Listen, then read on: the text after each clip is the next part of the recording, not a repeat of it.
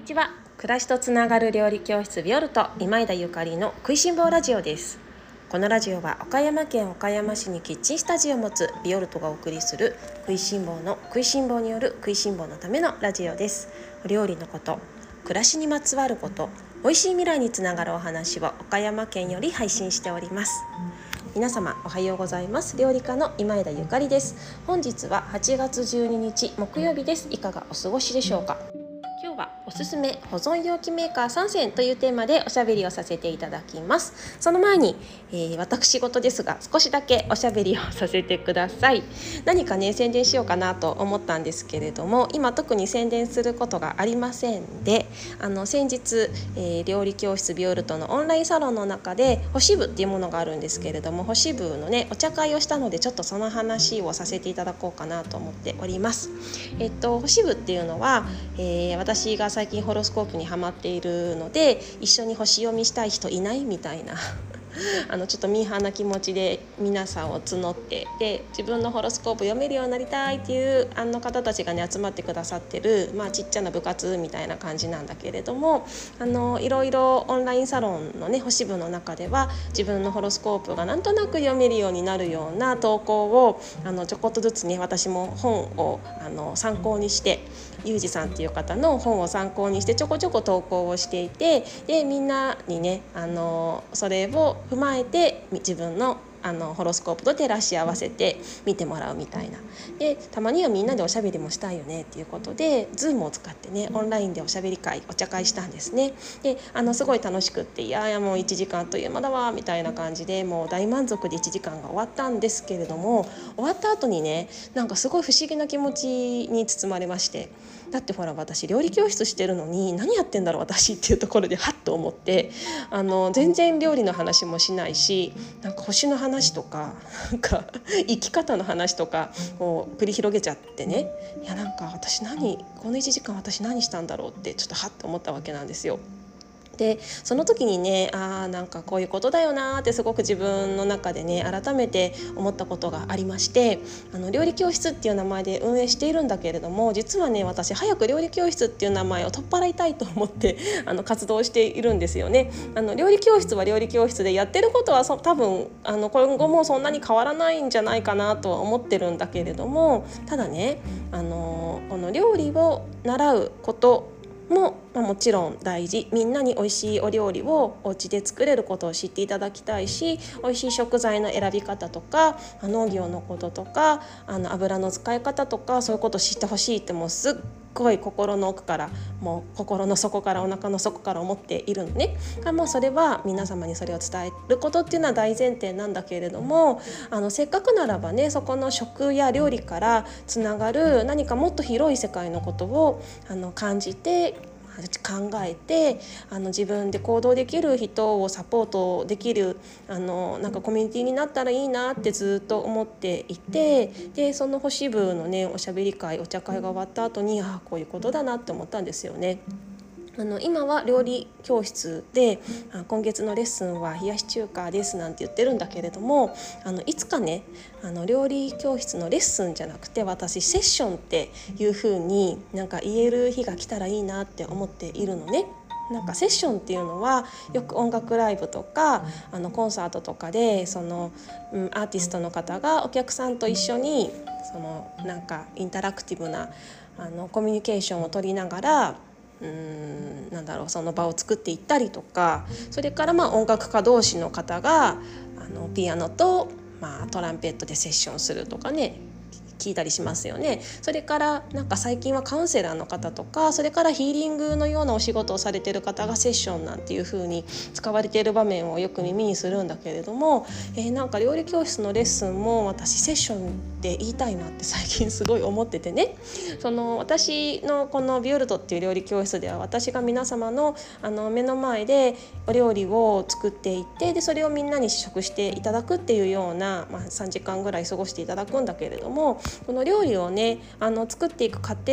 を見て何かあの感じていただいたりとか癒されたりとかなんか元気が出たりとかそれから皆様の、まあ、気持ちとか経験とかね考えついたことを投げかけてもらってそれこそインタラクティブに私とセッションしてもらってすごくなんていう有意義な空間にしていくとかねあのレシピを習うだけじゃなくって料理の仕方を学ぶだけじゃなくってなんかもっとうん元気が出るようなあなんか楽しかった癒された明日からまた頑張ろうみたいななんかもっとそういう目的で参加してくださる方があの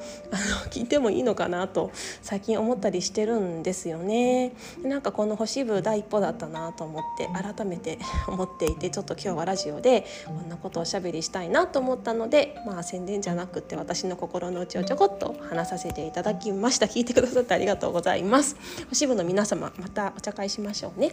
それでは今日の本題に入ります。えっ、ー、と今日はそうそう保存容器の話話ね。おすすめ保存容器メーカー3選というテーマでおしゃべりをさせていただきます。先日オンラインサロンの中であの我が家の冷蔵庫をねあの動画で公開させていただきました。あの全然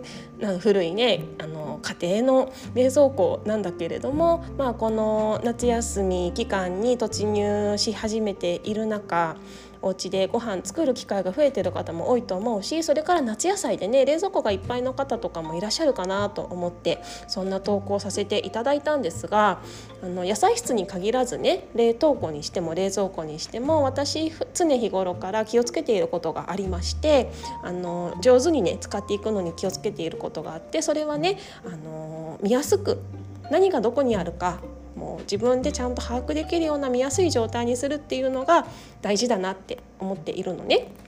あの例えば、えー、簡単なことで言えばスーパーとかの白いビニール袋あるじゃないですかコンビニとかであの配っているあれですね、まあ、最近エコバッグとか持っていくのでお家にあまりない方もいらっしゃるかもしれないですけれどもあの白いビニール袋あれを使わないっていうのがまず第一なんですね。あの白いビニール袋にお野菜を入れて野菜室に入れてしまうと野菜室をあの開けた時にね何がどこにあるか全然わからないんですよ。白いから。でその白い中には人参が入っているのかキャベツが入っているのか大根が入っているのか開けてみないとわからないじゃない？まあ、記憶力がいい方は開けてみなくても分かるのかもしれないんだけれども私記憶力がもう本当にゼロに近いのですぐ忘れちゃうんですよね。であこれ何が入ってたかなと思って開けてああ大根ねとか、まあ、あのそういう時ならまだいいんですけれどももうなんか奥底にあって何が何だか分からなくなって気が付いたらその大根がダメになってたとか、まあ、そういう経験が過去に何度も何度もありましてであやっぱり白い袋に入れてはいけない見えないあの状態にしてはいけない分かりやすくあの開けた時にねその瞬間的に何がどこにあるか分かりやすいっていうのが冷蔵庫の役割だなって思っているんですね。だから透明な袋に入れたりとかそういう知恵っていうのが大事だと思っているんですけれども同様に野菜室じゃだけじゃなくってねその冷蔵庫冷蔵庫のあの開けた時もうん夏なんか、まあ、夏だけじゃないけど一年中常備菜みたいなものって特にお忙しい方なんか作って冷蔵庫に入ってると思うんですがその常備菜なんかをね入れている容器が中身が見えないものだと何がなんかこれ何だったっけみたいな 経験ありませんか？で何だったっけ何だったっけって思いながらああこれかみたいな。でまああの気づいた時にまだ間に合えばいいんだけれどもああちょっとダメになっちゃったとかまあ、そういう経験私も本当に何度も何度もあるんだけれどもこれはいかんなとあの思っておりましてでもうあの最近はね透明の容器に入れるっていうことをもう心がけています。まあ、私が忘れっぽいからだから私私が忘れっぽいからっていうのもあるし最近はよくほらテープとかでねこのあの中身はトマトソースとか書いておくっていうあの手もあるんだけれども毎回書いたりとかするの結構大変じゃない？なので私はもう透明の容器に入れるっていうのが自分の中の決まりなのねでそんな中で今日はおすすめの保存容器メーカーを3つご紹介したいと思うんですけれどもどれもねあの透明のガラスの保存容器メーカーですどれがおすすめっていうよりかは、うん、皆様のまあ、あのデザインとか使いやすさとか価格とかあのそういうところで選んでいただけるのが一番いいかなと思っているんですけれども3つご紹介します。まず1つ目ですね。1つ目はハリオです。ハリオはあのコーヒーのあの道具でいろいろ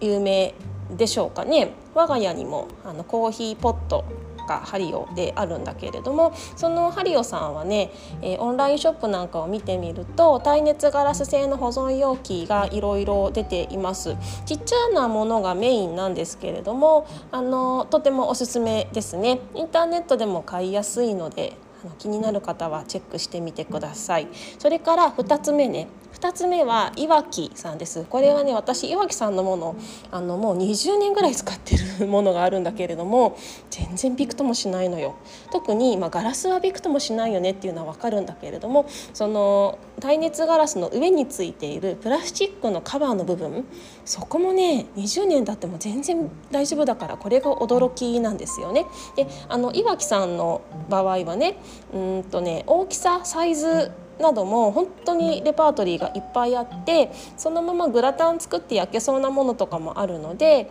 あのバリエーションいろいろ選びたいなっていう方とか大きいのがいいなっていう方はめちゃめちゃおすすめですね。これ私20年使使っているのであのかなり自信を持っておすすめができます。で3つ目ね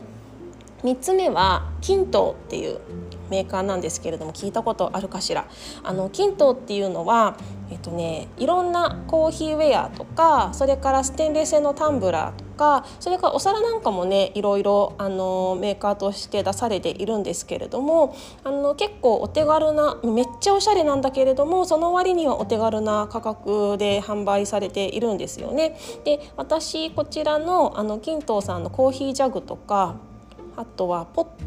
トあの透明の麦茶とか入れるようなポットとかも使っているんですけれどもとっても使い心地がいいしあの美しいので大好きで使ってるのね。で金藤さんにもこの容器透明のえーと、食材をね入れる冷蔵庫に入れとくような保存容器みたいのが数は少ないんですけれどもあのあるのでキャストっていうラインかな？であるのでおしゃれなものが欲しいっていう方はとってもおすすめです。金藤さんとハリオといわきがあの3つね私のおすすめの、ま、透明ガラスの耐熱保存容器メーカー3つです岡山には IKEA がないのであれなんですけれどもあの IKEA がお近くにある方なんかは IKEA にもあの耐熱の透明のガラスの容器がいろいろあるのでそちらを見ていただくのもあのいいんじゃないかなと思います。こういう保存容器ってねあの耐熱ならではオーブンに入れられたりとかもしますしそれからそうだなあのバットの代わりとかコロッケとか作る時にバットが足りないなっていう時はバットの代わりとかになったりとかするのであのあとティラミスとか作る時にも私よく使うかな。結構いろんなとこいろんなねあのシチュエーションで使えるんですよね。タッパータッパーって言ったらあれか。あのプラスチックのね今100円均一とかであの売ってるじゃない。プラスチックの容器。ああいうものも私実際持っているんだけれども本当消耗品だなってすごくあのいつも反省しながら買うんですよね。すぐダメになっちゃう。すぐ切れたりすぐ割れたりあと匂いがついてしまったりとかね。なのでできるだけこういうあの100円のものじゃなくって長くね20年使えるっていうのがもう長く使える照明なのでこういう透明の耐熱ガラスのねものとかをあのよりあの多く使おうと思うしまた新しく買うんだったらそういうものがいいなっていつも思っているんですけれども皆様の何かご参考になるかななんて思って今日はこんな話をさせていただきました。お盆休みになってまあ皆様お出かけされる方もいるのかお家にずっといらっしゃる方もいるのかいろいろかもしれないんですけれども、まあ、冷蔵庫の中ねちょっと整理整頓すると気持ちもとっても晴れやかになりますのであのこの季節お掃除超おすすめです。よかったらやってみてください。それでは今日も美味しい一日をお過ごしください。暮らしとつながる料理教室ビオルト今枝ゆかりでした。